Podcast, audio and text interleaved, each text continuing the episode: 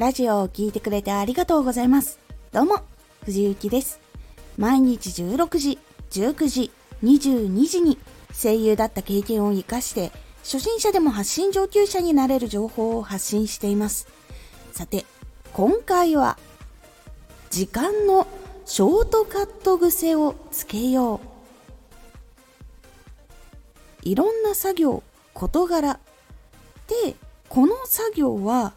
もっとショートカットできないのかな、もっと短く短縮して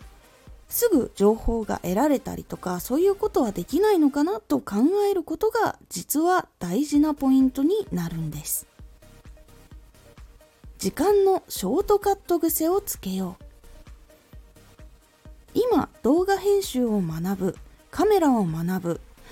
本気のやる気があれば専門学校に通わなくても動画で学んだり SNS で学んだりしていることが結構できるようになってきています。専門学校とか行くと2年とか3年とか結構時間がかかってしまうんですが、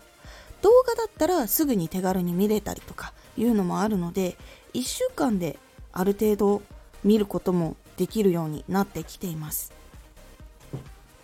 このように勉強する方法って学校に通う以外にも出てきていて、成功している人のすごく効率的な方法っていうのを学ぶこともできています。では、仕事をするときどうでしょうか。自分がこの作業なくてもいけるのではということは、例えば資料を作るときにテンプレートを作って今後もちょっと変更するだけでできるようにしてしまえばいいなど、いろんな工夫をすることができるポイントって多くなってきます。手書きをしてからパソコンに入力して印刷するっていうのがやっぱり段階を踏んでて結構工程も多いですよね。そこをショートカットするためには、最初からパソコンに入力したら早いじゃんと考えたり、もはや原稿を作らないでテーマを決めてラジオ収録をしてフリートークした方がいいじゃんなど、完成させるまでの工程を抜けるとこは抜きつつ、しっかり短く完成させることができるようになっていきます。これが時間のショートカットにつながっていくんです。仕事でも指示が来てから作るよりも先回りして作るようにして、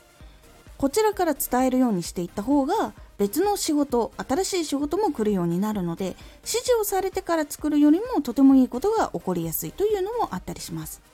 指示されてから作ると、言われたことをやってくれたでそれ以上になるっていうのは正直難しいです。その作品がめちゃめちゃいいみたいなことにならないとっていうのはあるんですけど、資料でそんなめちゃめちゃいいっていうのはなかなかないので、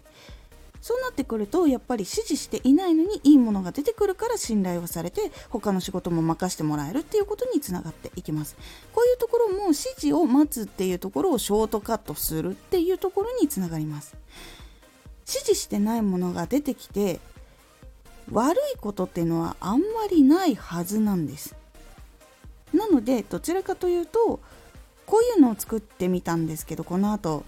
もしよかったら使ってくださいみたいな、それくらいの感覚でいろいろやると結構いいことにつながります。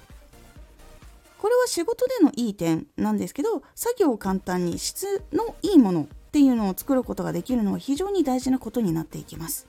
なのでショートカットを繰り返して、どんどん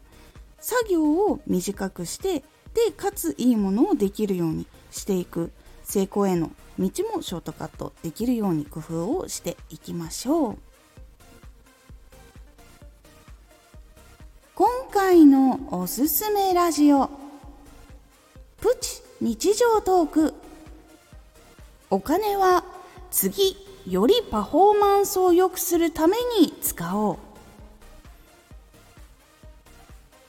お金は意外と保守的に使うと、その先が結構収入が増えたりとかっていうことに実はつながりにくかったりします。ではどういう風に使っていったらいいのかっていうことをお話ししております。このラジオでは毎日16時、19時、22時に声優だった経験を活かして初心者でも発信上級者になれる情報を発信していますので、フォローしてお待ちください。